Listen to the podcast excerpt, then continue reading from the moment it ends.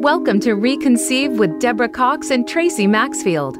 Over the next hour, Deborah, Tracy, and their guests will help you understand therapist burnout and how to feel better now. Listen close to bring vitality back to your practice. Now, here are Deborah and Tracy. Welcome to Reconceive. I'm Deborah. And I'm Tracy. We want to talk about how therapists can benefit from a little bit of understanding of polyvagal theory. Right. And we are joined today by our friend Paul Wickersham, who works here in the office with me. Um, we're going to um, introduce him a little bit further here in just a second, but I just want to say that um, everything is becoming more embodied, everything that we do professionally, especially therapy, um, but even teaching and um, any other kind of human service. We're paying more attention to the body now than ever. It's like, we're waking up from generations of eschewing the body or ignoring it or just pretending that we don't have one. Um, so it makes sense to talk about polyvagal theory, which you've all heard about, but you might not have um, a, a, very um, clear understanding of, and how it can help you as a helper feel better and, and do better work. So this is this is a theory that was invented by Stephen Porges, and he was very surprised when clinicians, you know, mental health practitioners, body workers were the main people who seemed to be really interested in his work. Mm. He thought it would just stay in the realm of scientific documents, uh, but mm-hmm. clinicians grabbed onto it and uh, have been using it, incorporating it into their practice. Yeah.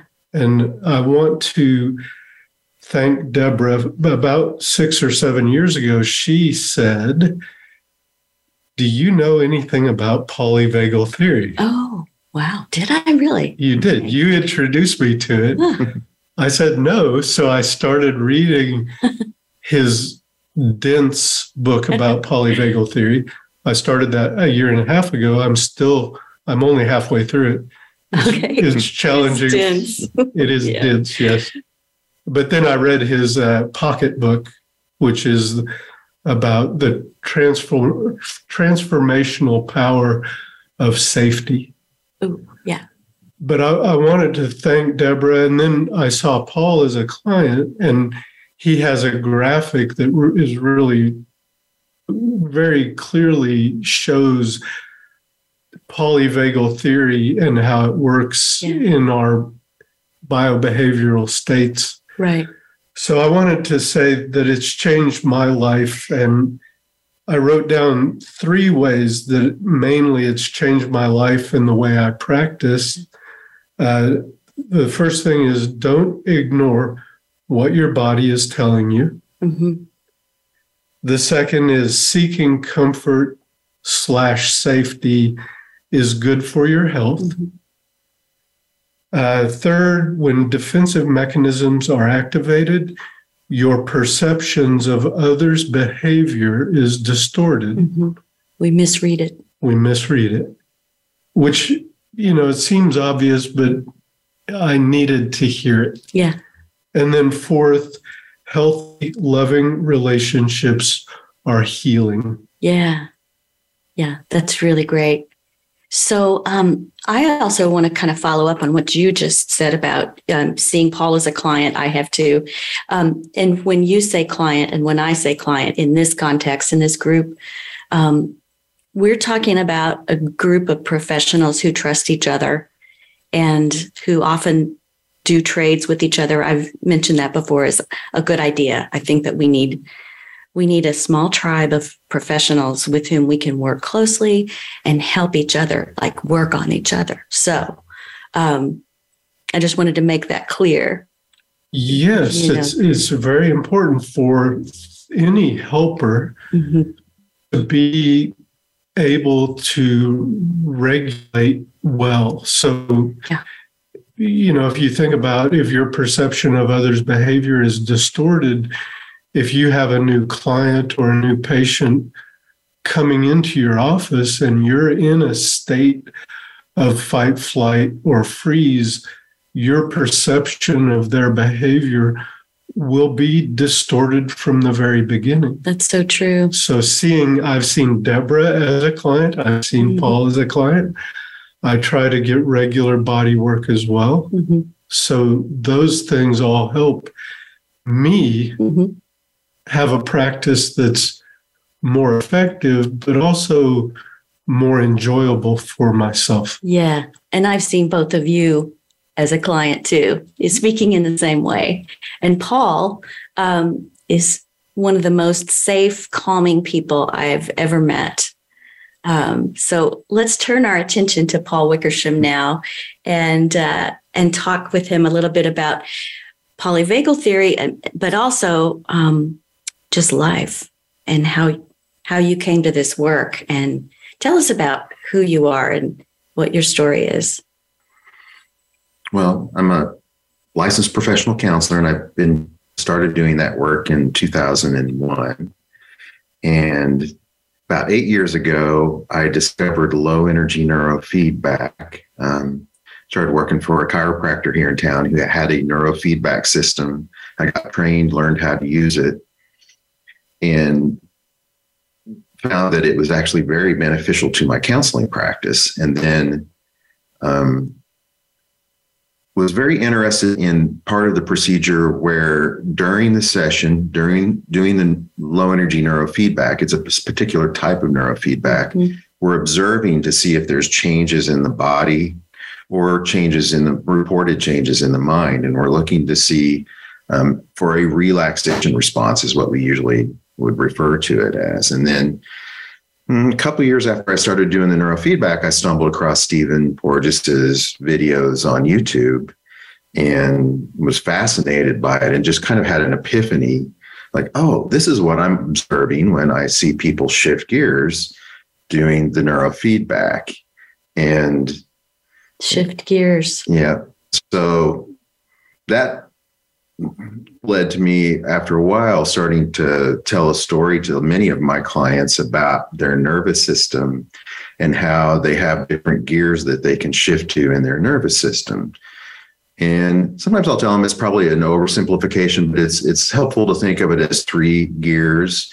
And there is a relaxation state, there's a stress response state, and then there's a freeze state. And um, depending on the client, I might emphasize that some people get stuck in that stress response state, and it's very hard for them to for their nervous system to move down into a relaxation state. I say down because that's the way the graphic that I look at is mm-hmm. represented. Other people have graphics where it looks like it's the top of the graphic. Yeah. So, um, but moving into a relaxation state, it can be very challenging for some people. And um, often when I do neurofeedback, people are some people are that have lots of anxiety will be very surprised by actually being in that state. And and it'll, I'll ask them, is this a familiar state for you? And they'll say, no, I'm not sure I've ever felt like this before. like, what is this? Yeah. I so, feel calm. Mm. Something must be wrong. Sometimes they do think something's wrong. And some people will be afraid of they'll feel anxious about not feeling anxious. Yeah. Which is can be a challenge, you know, we have to work through. That's familiar to me. I think I've felt that. Mm-hmm. But I remember working with you oh several years ago and at the time I, I felt like I was recovering from a um, massive adult bullying situation. Mm-hmm. And um, I had been scanning a lot. So I, if I was out in town, I was looking around myself and you know, just making sure I was safe, kind of in a hyper vigilant way. Mm-hmm. And I remember that went away. Like I stopped needing to do that after a handful of sessions with the lens. Mm-hmm. So, what happened to me when I stopped needing to scan? Well, the way I understand it is that you had your nervous system had gotten kind of stuck into mm-hmm. a stress response state, mm-hmm. maybe at a fight or flight level, maybe not quite that that stress, not that that level of intensity, but still in a stress response state. And I probably should say it's normal to go into a stress response state at certain level. I mean, when we when we want to work or play, it's normal for us to go into a stress response state that's kind of adaptive and helpful. And then ideally our nervous system can bring us back down into a relaxation state when the stressor has passed. Uh-huh. And so I think in your situation, you were having trouble re-regulating back down into a relaxation state, yes. even though there wasn't the, the threat or the stressor in the environment anymore. Right. And like we've talked about, I couldn't get myself there through willing it to happen. No. Thinking, just relax. you you had to reach out to somebody. I had to reach out to somebody. Yeah, yeah. So that that relaxation state is also referred to as the social engagement state. Yes. Yes. Mm-hmm. Right, because when we're fully in that relaxation state, we don't mind having people around. In fact, we kind of want them around. Mm-hmm. Yes. And I think it's one of the most important parts of healing is mm-hmm. reaching out and building relationships with other people. Mm-hmm. And it makes it easier to do. If you're in fight flight or a stress response state, it's very difficult to have healthy relationships. It is mm-hmm. Wired to Connect, uh, referring to Amy Banks's book. Um, we are wired to connect, and connecting should feel good. Yes it should feel calming and and even energizing and easy and easy mm-hmm. right but if you're in a stress response state it's not easy mm-hmm. right and you even often i believe lose the desire to mm-hmm. interact with other people right that's so interesting you know I, am a big introvert. I know that about myself. I've always known that. Mm-hmm. I love um, time alone, and and I I tell people I don't ever get enough of it. But when all of this was going on, this this stuff that I came to you about, um, I remember just wanting to be alone. I remember not being able to tolerate any social activity on the weekend. Like I felt like I wanted to just come in and lock the doors and close the blinds and just be in a cocoon by myself. And the way the way I understand that is when you're in that stress response state, your nervous system becomes more reactive to sensory data coming in, uh-huh. um, even more reactive to your own thoughts and feelings, and uh-huh. so huh. it it can be more exhausting to deal with the level of stressors that in in a you know more relaxed state wouldn't maybe overwhelm you like that. Right, more reactive to your own thoughts and feelings. Mm-hmm that's a really interesting piece of this. So, so if I was in a state of rest and digest, or or um, what is it, social engagement?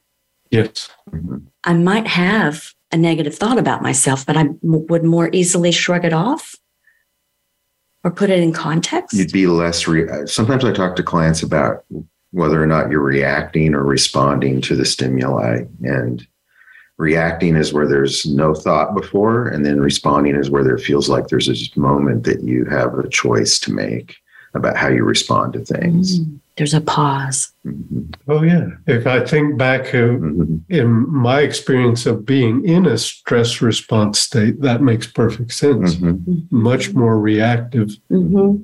and uh, in the social engagement state you become much more thoughtful in a way yeah, like less out of control. Yes. I have a moment where I can make a choice. Yeah, I get that. Okay. So, in a society that promotes independence and competition, why isn't it a good thing to just stay in that heightened stress response mm. state. I could get more done. I could be more competitive. I could be more independent. Yeah. So why not just stay there? Well, it can be very productive in the short term to be in that state. However, in the long term, it can be exhausting and it can take its toll on your health. Mm-hmm. Mm-hmm. Yeah, that doesn't last. That burst of mm-hmm. activity and focused mm-hmm. um, productivity. That that's um, that's a moment. That's a blip for me. Mm-hmm. Right. So some people stay in that state for quite some time before they kind of burn out and then seek help. Okay. So talking about burnout, you know, Mm-hmm. we're talking we've talked about burnout of the therapist or the helper. So there's a good chance that therapists who are feeling burned out may spend too much time in these stress states. Right. Like they've gotten stuck there. They don't know how to unwind. I hear people say that on the weekend. I don't know what to do with myself. Mhm. I have all these things on my list that I want to accomplish. I don't know how to leave the list and just be in the moment.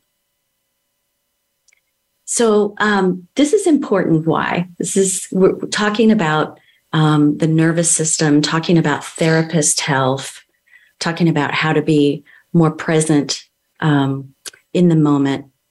And you've said it makes us better at attending. hmm Makes us more. My clients will often report after the neurofeedback session. They'll say, "I feel like I'm more present here in the room right now. I'm more aware of what's going on." They'll often report sensory changes, like they'll they'll be aware of more texture in the curtains at that moment, or Yeah.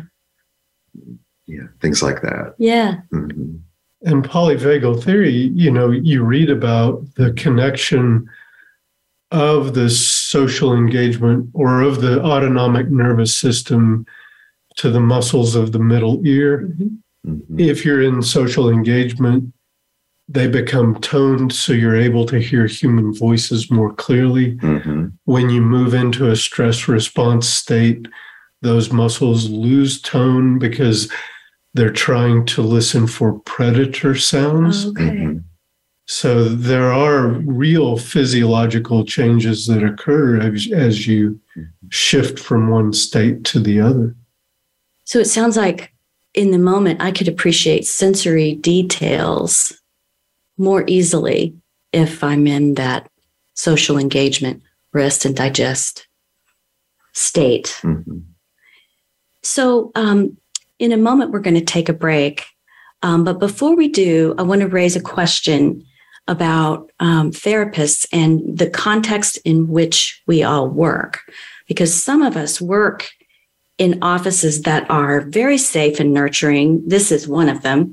Um, but some of you out there work in offices that are not safe, not nurturing. You work for an agency, um, and maybe somebody's monitoring your work most likely your paperwork, m- monitoring you for Mhm. productivity, and you're really not in a safe kind of environment. So after the break, I want to consider what that does to your body and to your biobehavioral state. So uh, we'll be back in a moment.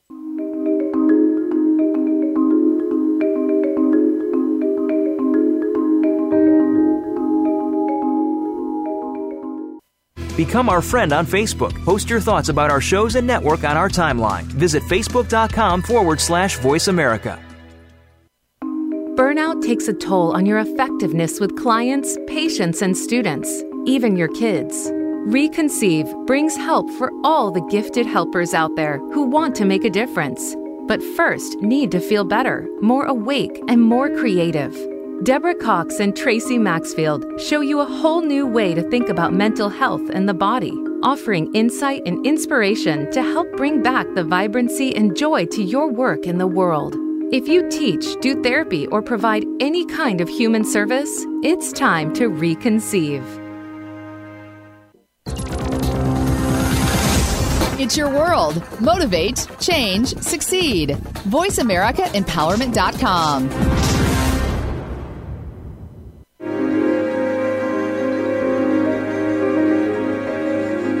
You're listening to Reconceive with Deborah Cox and Tracy Maxfield. Have a question for Deborah, Tracy, or their guests? Join us on the show at 888 346 9141. That's 888 346 9141. Now back to Reconceive. We're back to Reconceive with our guest Paul Wickersham, helping us talk about using polyvagal theory in our work with people, and also his work doing neurofeedback. So, welcome back to the show. We want to know a little bit more about the lens, the low energy neurofeedback system that you use.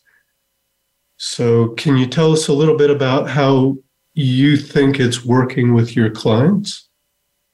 So, how far back to go? So, neurofeedback has been around since the 1960s. There's many different approaches and techniques. Many of them are tra- what, what people who do what I do often call traditional neurofeedback, and it's kind of an operant operant conditioning type of mm-hmm. neurofeedback. Yeah. The lens is different than that. We actually um, are providing real time neurofeedback to the nervous system, in a sense, reflecting back to the nervous system what it's doing in real time. Mm-hmm. And it's fascinating. The body seems to be able to use that information then to figure out how to regulate itself better.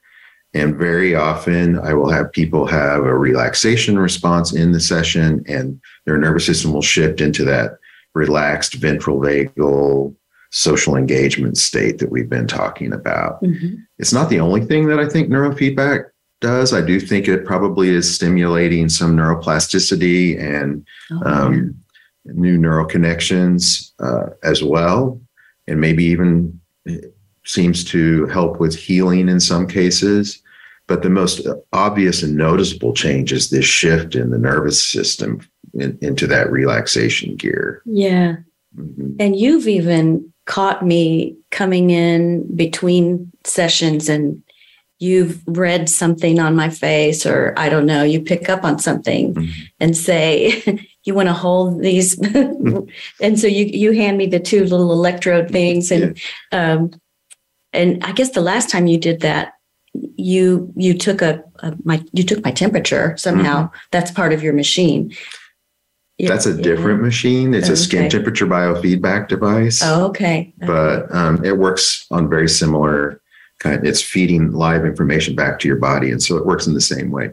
There's many different types of biofeedback. Neurofeedback is one type of biofeedback, and most of them are involved with feeding information back to the body in some way that the body can use that to better regulate itself. So that was skin temperature biofeedback. That was yeah, and I was amazed that you you said, I don't know, my temperature was low. Mm-hmm. I don't remember the number that mm-hmm. you said, but then I immediately started warming up. Mm-hmm.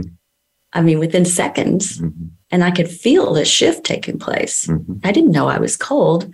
I didn't know I was nervous or on edge, but I most certainly was. Mm-hmm.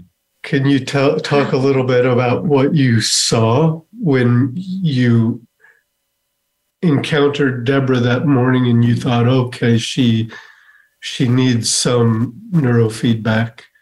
Well, part of it was from what you told me, but part of it was observations as well. I remember your face was flat, and so there wasn't a lot of emotional expression huh. coming out of your face, which is one of the things that happens when we go into a stress response state. Okay. And then once, um, once I do neurofeedback or even biofeedback with somebody and they shift gears, it's pretty amazing how rapidly their face relaxes. Mm-hmm. A smile starts to pop on your face in between words. Mm-hmm. These muscles under the eyes relax and you start to have more emotional expression out of your face. Yeah. And um, usually, uh, eye contact will be low with somebody who's in a stress response state. And then as soon as they shift gear, I, the gaze becomes kind of effortless and, mm. and comfortable, whereas before it might have felt awkward. Mm-hmm. Have you gotten better over the years using the lens at n- noticing these changes in oh, facial expressions? Very, very much so. Um, I had gotten better before I even discovered the, the polyvagal theory. But then once I started following some of Stephen Porges's work, then I you know, I could see where you were talking earlier about the shift in the the muscle in the ear that changes the tone that you're listening to. And I'll even have people in the session, they will tell me that, oh yeah, a minute ago that traffic sounded real loud out there. Now I can hardly even hear it. And yeah. Yeah. So, so there's lots of things that we can observe for it. Oftentimes, people will feel like it's easier to take a deep breath and like a weight has been taken off of their chest. Uh-huh. Um, Sometimes people's stomach starts growling after the neurofeedback. Oh, yeah, like a shift in in your work. Right, right. And the, the vagus nerve, the you know, the primitive vagus nerve innervates most of your organs of digestion. So Uh-huh. It makes sense that when you state shift that you would have changes in the organs of digestion. But they would be working more efficiently, right? Right. If you're in social engagement, then you're focused on internal demands or homeostasis. Mhm. Um, and that's one of the problems of staying in a stress response state. You never focus on internal demands. You're always focused on what's going on in the environment.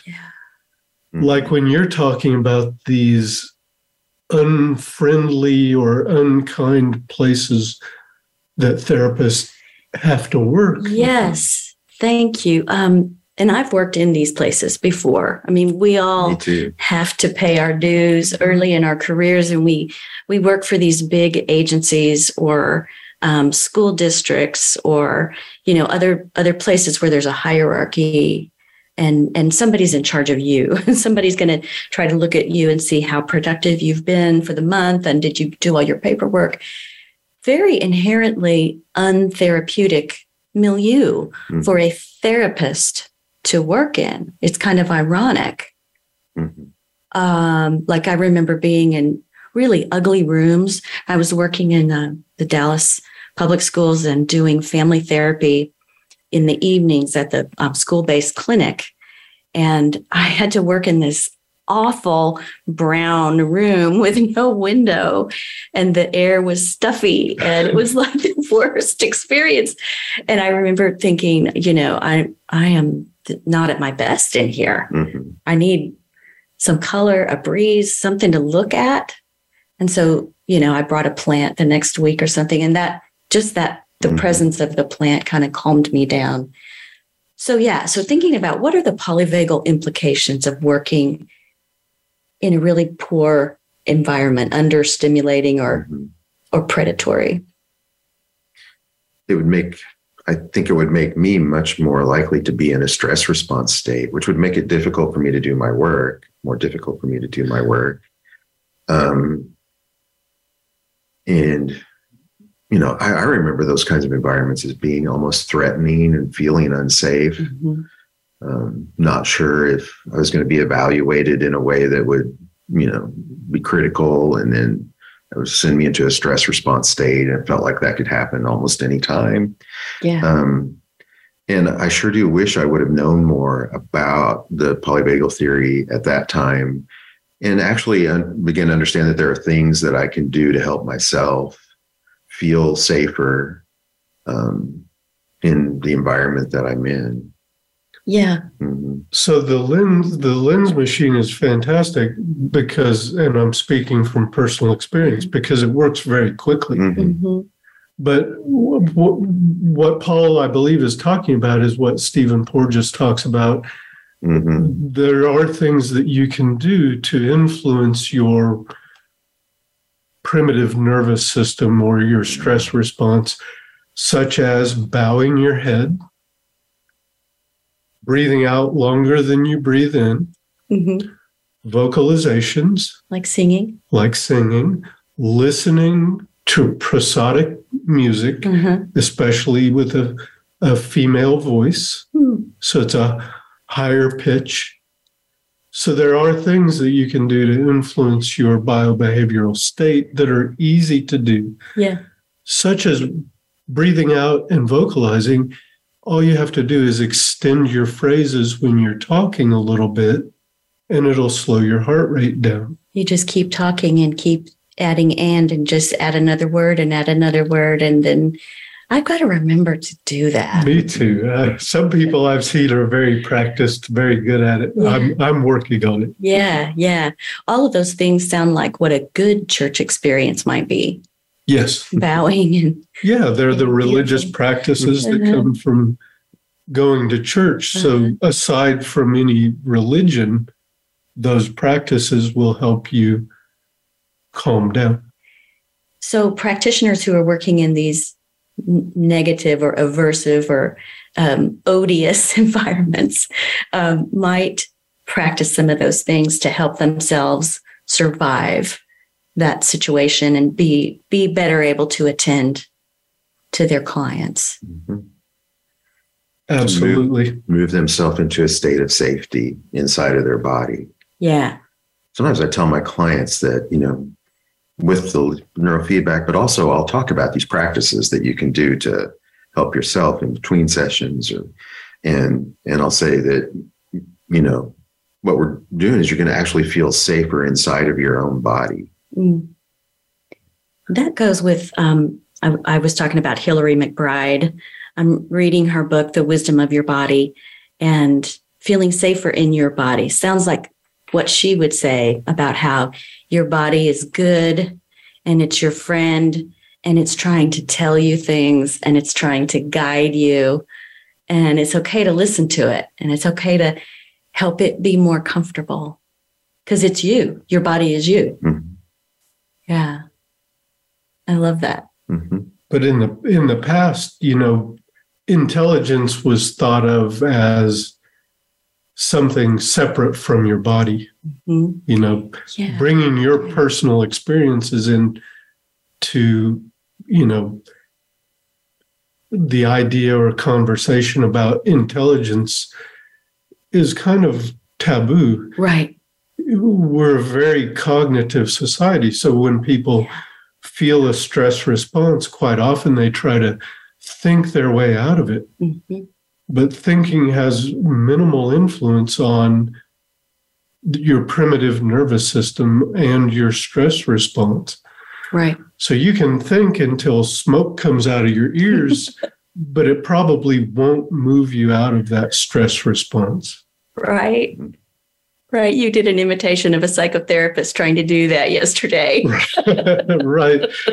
I, I was imagining myself as a psychotherapist thinking, because Deborah and I've been s- s- reading an article on uh, feelings of um, Fear of incompetence, fear of incompetence. not incontinence, right. competence.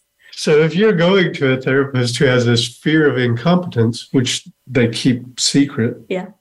Then they're in a stress response and they're like probably in the background of their mind thinking, I'm not going to be able to help you very much. Right. Calm down. God damn it. Calm down. I'm incompetent. So you're screwed. right. exactly. How does that make you feel? Yes, our culture um, is geared around cognition, and we have come to prize this objective thought, this idea of objective thought, as if there is such a thing, to the the detriment of our awareness of ourselves as a body. And so this permeates our whole culture, certainly the educational systems in which we are trained to do this work. It permeates psychotherapy itself. Oh, yeah. So a lot of things in mental health practices, you know, are contradictory to being able, able to help people more easily, Mm-hmm. which is is one of the big reasons work like Lens and EMDR, which I think both of you do. Mhm. This new information is helping speed up the recovery of clients. Yeah. So it can happen very quickly. Mhm. Right. Right. I think you said, Paul, that um, sometimes people will say, I don't want to do the lens. I just want to talk. Mhm. And can you say, you said that's disappointing to you, right? Mm, I suppose. I mean, it, sometimes talk therapy is is fine and it works really well. And um, but I do sometimes uh, I prefer to do the neurofeedback in combination with some talk therapy because it does seem to move faster. It seems to be easier from the EMDR point of view. It seems to to widen that window of tolerance for people so that they're able to tolerate more you know disruption while they're doing going through the EMDR. Mhm. In fact, Len Ochs, the guy that invented the lens, used to go to the international EMDR conference and promoted the lens because they go together so well. Mhm. So, Yeah. Yeah. I love that. Do you still use both in your practice? yes, hmm Yeah. you're talking about thinking your way out of out of a stress response state and that's not you can't really talk yourself out of it very effectively however there is one thing that you might do that's cognitive in one of those environments that's odious as you say is- and that is try to avoid telling yourself scary stories about things because that is one thing that cognition can do to get you into a stress response state is telling yourself scary stories Right. so Like remembering mhm, something awful or or thinking, you know, I could really commit a, a faux pas of mhm. some sort and dwelling. and and you were talking earlier about how in a stress response state your perception becomes distorted and so you might be more likely to interpret the environment is even scarier than it actually is Mhm. when you're in that stress response state Right. That's why I added Mm. comfort along with safety because feeling uncomfortable can be interpreted as danger. hmm Yeah. So seek comfort, seek safety. Stephen Porges says seeking safety is a neural exercise. Right. hmm What would make me more comfortable right now? Exactly. That's an important question for therapists to ask themselves or any helper. Yes. Sometimes I ask myself, what would Carrie do? And Carrie is my friend, Carrie Forbes McCorkadale. Hi, Carrie is uh, in Lake Charles, Louisiana, and she she's my behaviorist friend. She's very, very practical in the therapy that she practices, and you know, kind of, kind of cognitive. But I mean, she's brave. She is one of my bravest friends, and she'll just walk right into the situation and know what to do. So I hold Carrie in my heart and I walk into scary situations and think of her. Um, so I know we've got to take another break here in uh, just a moment, but when we come back, I want to hear more about your story, Paul, how you how you got here, the twists and turns that led you to this work because I know you you started out, you know, studying different things and you you've had a, a winding path hmm like like we have. And if we can remember, I want to know more about the lasting effect of lens treatments. Mm, yeah. How it's cumulative and stays with you. Yes. Mm-hmm. Yeah. Great. We'll be back soon.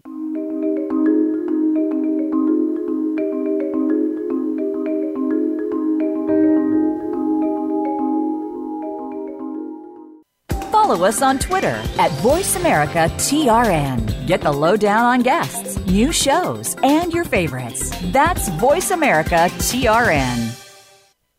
Burnout takes a toll on your effectiveness with clients, patients, and students, even your kids. Reconceive brings help for all the gifted helpers out there who want to make a difference, but first need to feel better, more awake, and more creative.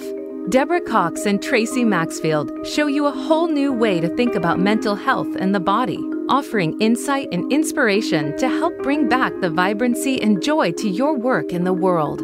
If you teach, do therapy, or provide any kind of human service, it's time to reconceive. It's your world. Motivate, change, succeed. VoiceAmericaEmpowerment.com.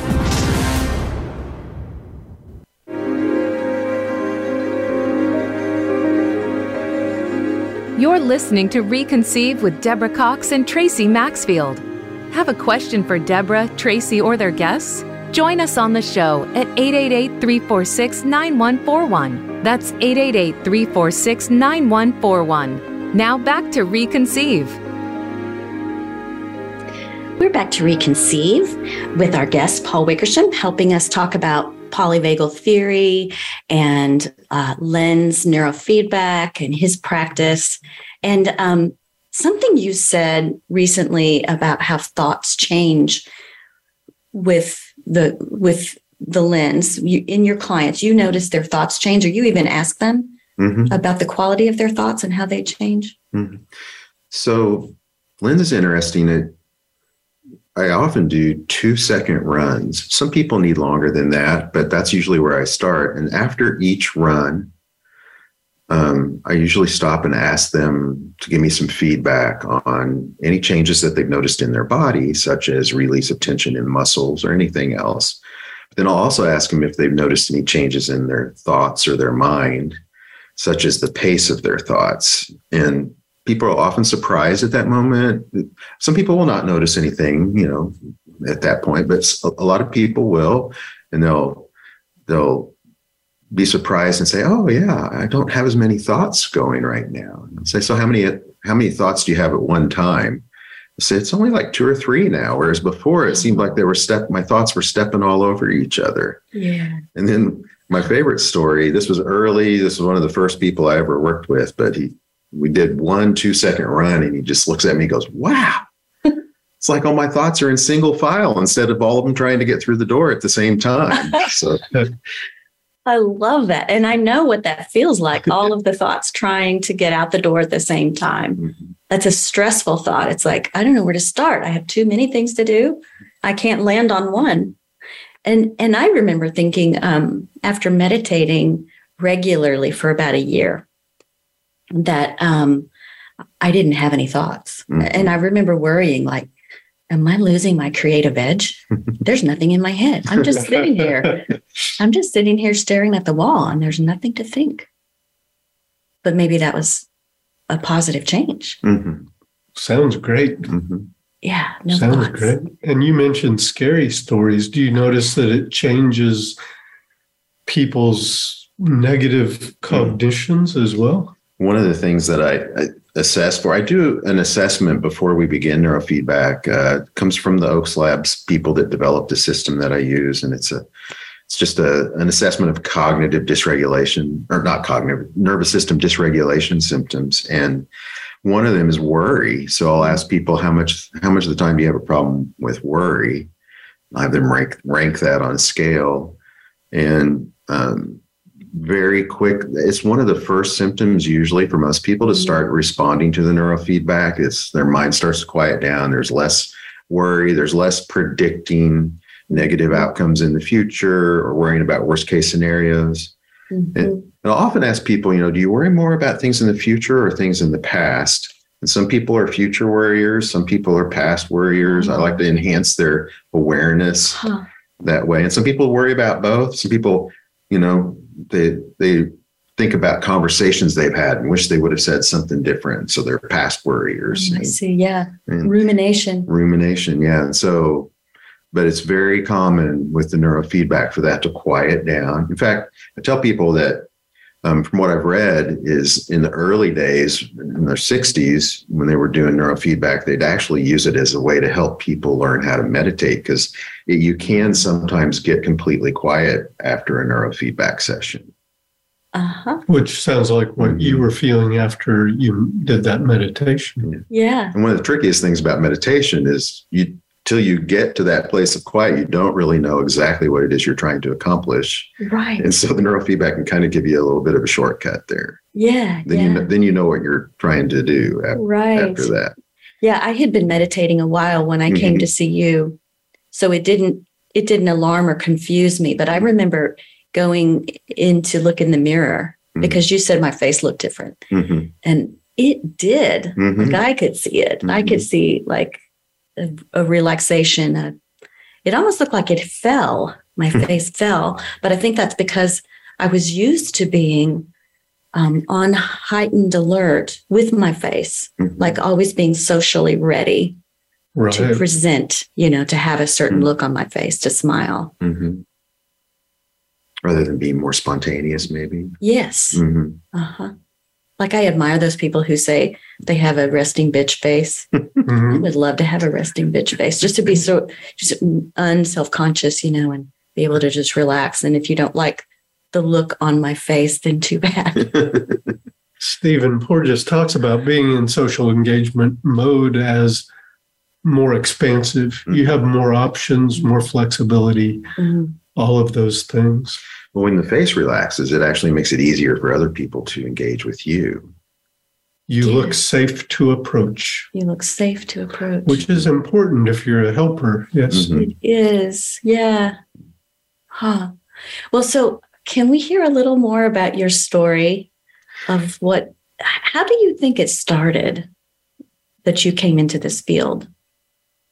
Well, I mean, going all the way back, I've always had anxiety as long as I remember. I now suspect that it has to do with a fall I took when I was very young and I hit my head. And I think I've had anxiety ever since that moment. Um, and when I was college aged, my mom really wanted me to go to school at 18 and up to college. And so I did.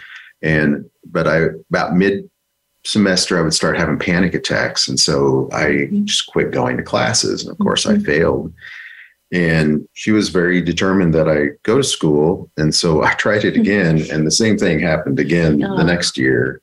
And then a few years later, I tried one more time and it wasn't quite as bad, but it still wasn't good. And so I decided school wasn't for me. I moved to Florida and lived on the beach, which I actually found was quite healing. And I also found a psychologist there that helped kind of to teach me learn how to manage my anxiety. And so um, I, I didn't really, it didn't really get any better, but I was able to kind of cope with it better. And so You understood it? I understood it, um, wasn't quite as freaked out about it. And he gave me some techniques. I actually started breathing techniques Uh-huh. that early. So, um, You start knowing that you were smarter than it appeared.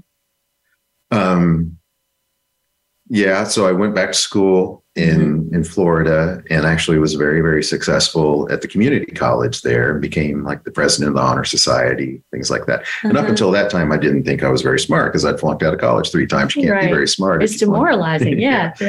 And so I did really well. And then I actually transferred to one of the top co- universities in the country Mhm. and was very successful there. Yeah. Um, you went to Northwestern. yeah. And then I came back to Springfield here um, after that for family reasons. And, um, got, and I didn't know what I wanted to do coming back to Springfield. And so it was actually friends of mine that kind of encouraged me to try counseling. Oh. And so I did. And I found that to be a very therapeutic experience going through that program. Yeah. All this time, I still have anxiety, but I'm getting better at living with it. And it really wasn't until about eight years ago that a colleague of mine tried to persuade me for a year to go try this neurofeedback. And I'd kind of poo poo it and say, ah, no, I, you know, that sounds weird or something. and so, um, and finally I did it. And it was about the third or fourth session. All of a sudden, I'm going, I wonder if this is what it's like not to have anxiety. Oh, After three or four sessions, that's uh-huh. Uh-huh. profound. And the first time it happened, it didn't last very long. It kind of wore off after a couple of hours or so. And that happens. But what we were looking for is each session is for us to get longer and longer periods of time of kind of a reprieve from the symptoms. And then in most cases, we do expect the results to be enduring. Um, don't quite say the word permanent because if you have a really stressful event or you get sick or or bump your head, um, you can have a regression of the symptoms. But what's interesting is I've had people come back after two years. Maybe they bumped their head and they started having anxiety again. And um, we do one lens session. It's like their body kind of remembers, and they and then they're fine after that. So They just need a booster. they just needed a reminder. Yeah, That's Yeah. awesome. Yeah. And you know, my favorite part of your story has to do with this academic failure and, you know, what you maybe thought of yourself or, the, or Mm. how you felt about yourself. Um, be- because I think that a lot of people have that experience of Mhm. feeling not very bright or feeling like they're just academically not going to be successful. So after, you know, failing college three times, I got to that community college in Florida and um, I was making A's in every class. I was in the honor society. I was in the student government. I was having Mhm. all these kinds of successes involved in all these extracurricular activities. I still didn't think I was smart. You know, all of this Yeah. evidence coming in that maybe, maybe I am smart enough, you know, Yeah. and um, for some reason, you know, I, I just could, it did, I didn't register. Yeah. Well, I talked about Mhm. this Mhm. The stress response skewing your perception of others, Yes. but it sounds like it may have distorted your perception of yourself. I think so. Yeah. And that makes me wonder about trying to learn in um, a certain biobehavioral state. Like, do we feel dumb Be- because we're not able to process Mhm. information as readily when we're in a fight or flight or freeze state? And how many kids are chronically in those states and thinking that they're not smart? Mm-hmm. Do you ever notice that with your clients? Do, do, do people ever talk to you about their cognition improving? I would say yes. I mean, I don't know that they put it in quite those terms because they're they're not trained and they're lay Right, people. But right. I mean, I'll have people tell me that they've that's the first time they've felt creative in years. Yeah. Um, I'll have people come in and tell me like, uh, for some reason I was just able to go and organize all the closets. I haven't been able to do that for years. Yeah. Which is thinking. Which you have is to think thinking, if yeah. you're going to organize. So that, right. that's proof right there. Right. It sounds like maybe we're more able to access a flow state even when Mhm. we are in that rest and digest and, and Mhm. social engagement mode. Very present in the moment. Yeah. And Mhm. And when you're present, you're observant. one of the things I assess for, you know, is organization. How how much of the time do you have a problem with staying organized in your life? And Mhm. and very often people will report that that score improves after after the neurofeedback. Mhm. Mhm. So, so this is good news for really everybody because Yes. these techniques, EMDR, lens, Mhm. a lot of the new things that therapists are using are very rapid and l- enduring. Yeah. And we just have a couple of minutes left in the show, but I'm just wondering what's the big takeaway for therapists, or what do you wish therapists of all stripes um, could take away if it was just one piece of this? That's very helpful to understand what regulated what state your nervous system is in and your client and that by learning how to work with that yourself you're able to be more present and a better therapist for your client but you're also able to have an enhanced quality of your own life as well Hmm. hmm yeah. If I live better, I'm going to do better therapy. hmm If I feel better, I'm going to do better therapy. hmm If I feel better, I will have less burnout. Mm-hmm. Yes. Well, thank you for helping us bring attention back to the body. Mhm. This has been really helpful. Um, and we hope that you'll write to us. We hope that you'll call us. Uh, send us your stories, reconceivetherapy at gmail.com. Uh, next time, we'll be talking to Dr. Doug Shirley about the village of the therapist. So we'll see you soon. Thanks, Paul. thank you